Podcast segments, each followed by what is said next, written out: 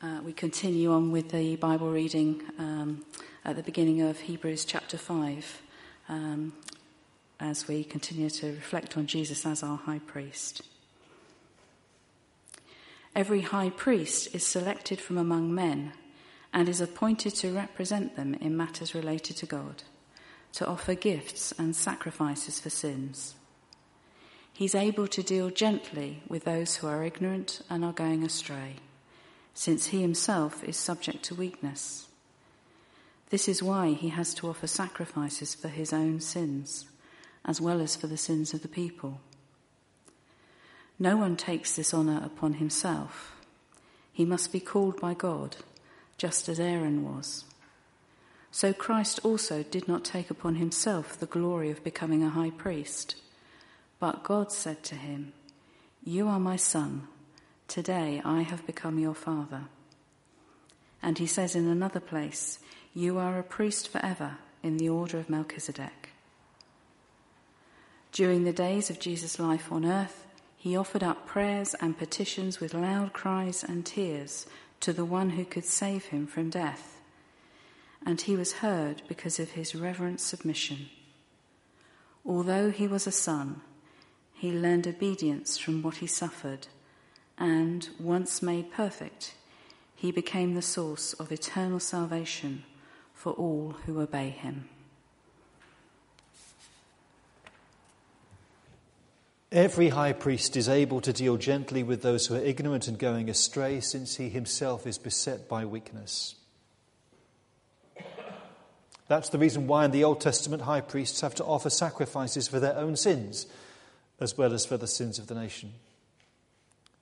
Jesus, our high priest, didn't have to eh, offer any sacrifice for his own sin, but his weakness is displayed in the way in which he brings to God his prayers and his petitions, which are offered with loud cries and tears.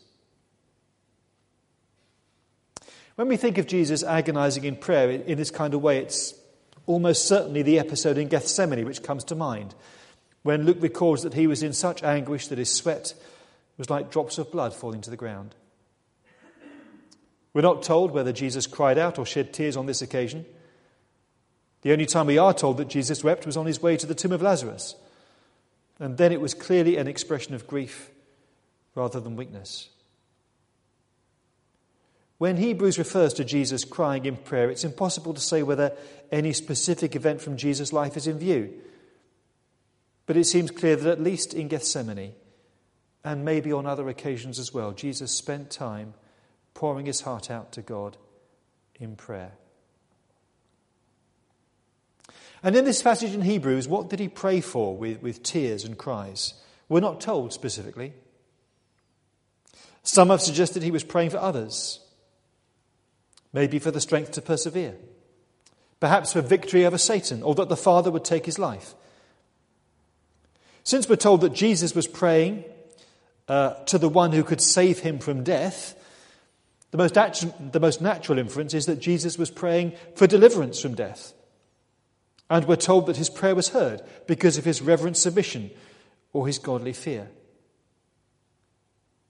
And that's where people struggle a little bit to make sense of this passage.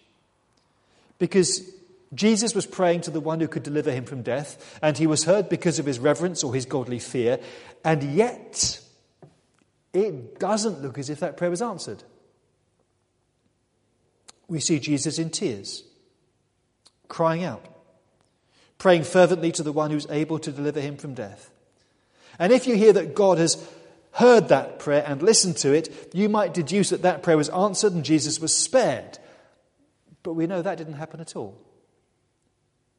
Despite crying out to the one who could deliver him from death and his prayer being heard because of his reverent submission and even though he was God's son and dearly loved, his obedience was tested to the limit as he suffered and died on the cross. Seemingly, it was only by doing so that he could, be com- he could completely fulfill his mission of becoming the source of eternal salvation for all who obey him. As one commentator puts it, Jesus was heard, but his prayer for deliverance was answered only in his exaltation. So it's clear that in going to the cross, in drinking the cup of suffering, that was the last thing that Jesus wanted to do. And he instinctively shied away from what was to come and he asked that he might be spared. Nevertheless, as the gospel accounts make clear, he recognized he might have to go through with it. And so he always ended his prayers by accepting the Father's will rather than pushing for what he himself wanted so badly. So, this is our high priest. One who can sympathize with our weaknesses, who knows what it means to dread what is to come who doesn't pray in the quiet serenity of calm acceptance. That prayer, Lord, grant me the serenity to accept the things I hadn't changed, can't change, hadn't been written yet. He sobs and cries out in prayer because of the intensity of what he's going through. And we have here as well, and this is important, the Son of God not getting his prayers answered in the way that he'd hoped or longed for. We celebrated answers to prayer earlier in the service, but sometimes we know it doesn't always work out that neatly or that well. Jesus was not permitted to take the easier route or be spared the suffering or get what he wanted. He had to go through what lay ahead of him, even though God heard his prayers. Yes, deliverance from death did ultimately come because God didn't leave him in the grave, but that wasn't what he asked for, what he longed for, what was really in his heart. We're dealing with a God who always hears our prayers, but sometimes doesn't answer them as we hope or wish, who sometimes doesn't give us what we want, however godly or reverent we might be. For Jesus, the only path to being the Saviour of the world led through intense suffering. And much as he dreaded it and asked to be spared it, he walked that path for us. And sometimes for us, the path can be very hard as well. And we may not ever be able to see why it had to be so painful and difficult. But in Jesus, we see one who has been through exactly what we're going through, who's walked that path of confusion and distress and despair and suffering, and who knows and understands our weakness and our vulnerability and our grief firsthand. And come what may, he is your Saviour. And nothing can ever change that. When Jesus prayed in the garden that night, he did so because in his weakness he knew he needed to turn to God. He had no other option, if you like. Unlike the disciples who couldn't keep their eyes open, sleep that night was unthinkable for Jesus. The only way he could avoid running away, the only way he could see his, this through, was to stay and pray. And he did so with loud cries and tears because at that moment in time, nothing mattered more to him than finding the strength to face what was to come.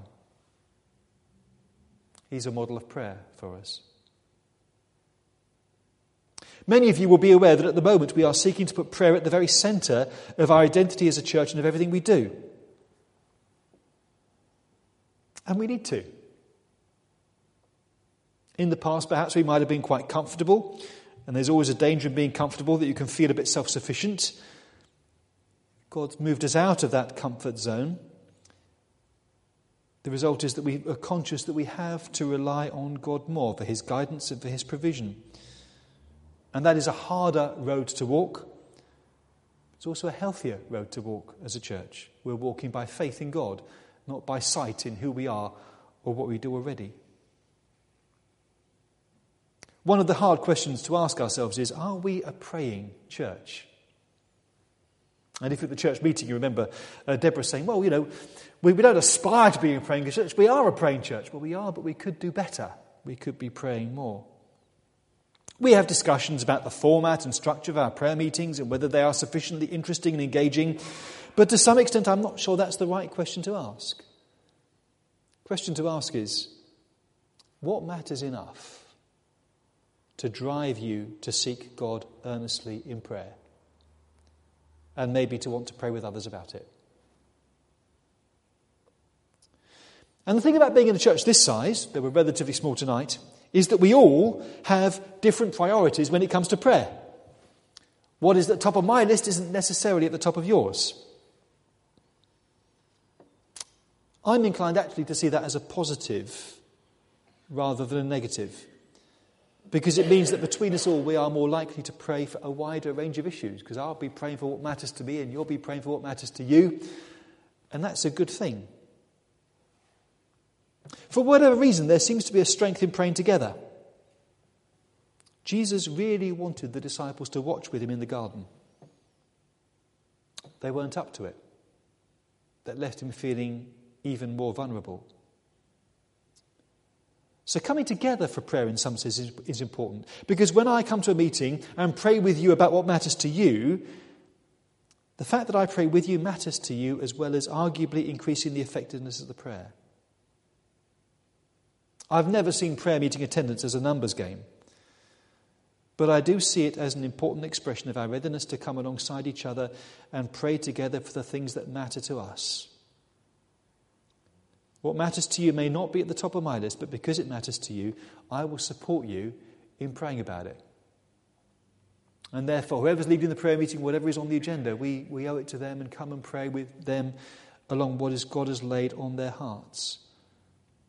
Prayer shouldn't be a reluctant duty, but part of our commitment to God and to being there for each other. And Ian, bless him, had a brilliant prayer meeting this Sunday, this Wednesday just gone.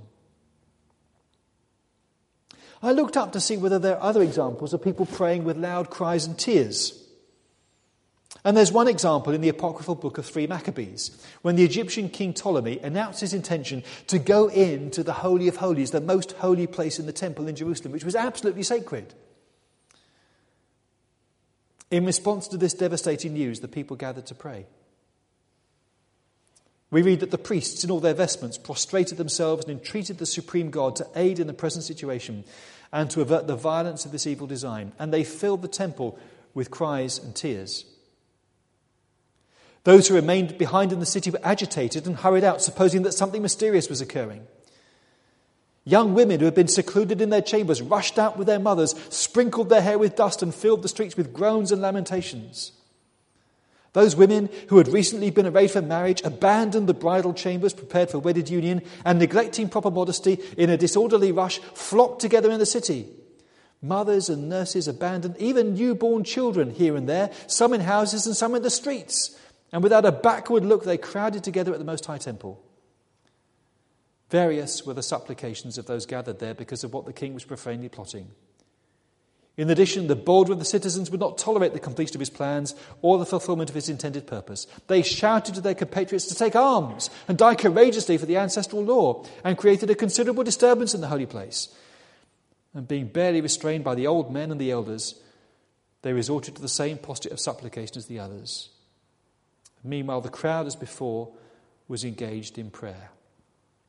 It's all a bit dramatized and melodramatic, but such was the response to the news that a pagan king was going to enter the Holy of Holies.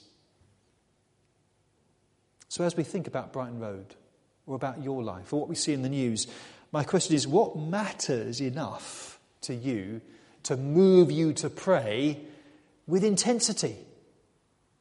What moves your heart and your mind, engages you, means you, you, you feel you have to pray to God about this because you can't just leave it. You can't walk away indifferently. What is it that moves you in that kind of way?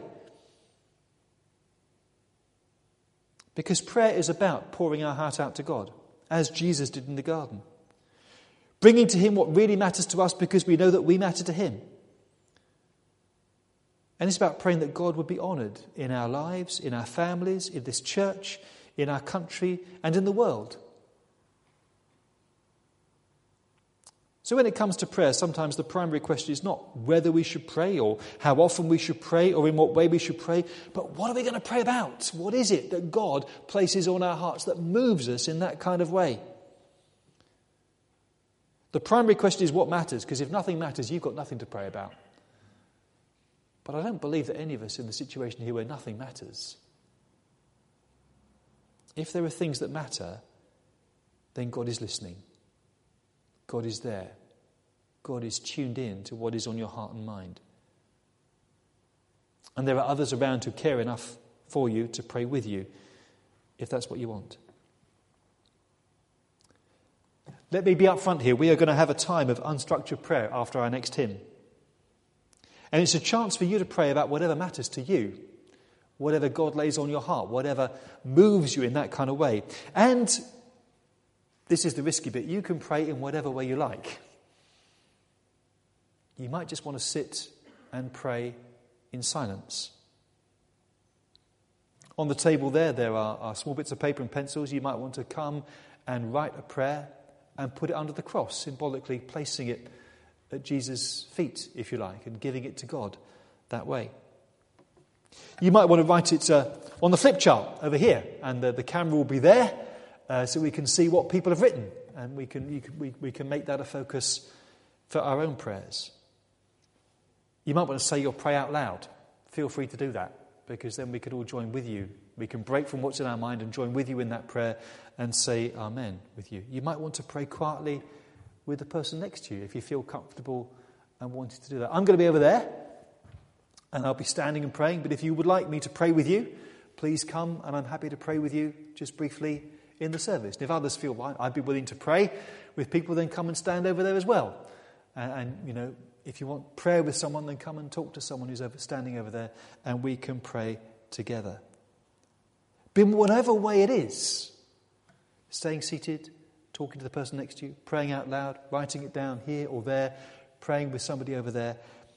This is your chance to bring to God what really matters to you, what is really in your heart. How you pray doesn't matter. What you pray for is going to be different for everybody. But recognize that it matters to God every bit as much as it matters to you. Because He's listening and we're all here together. So after we've sung our next hymn, in whatever way feels right to you, we're going to have about 10 minutes or so ish, maybe more, because I'm aware we have to get home and it might be snowing. But in whatever way matters to you, to bring to God the things that really matter in your heart.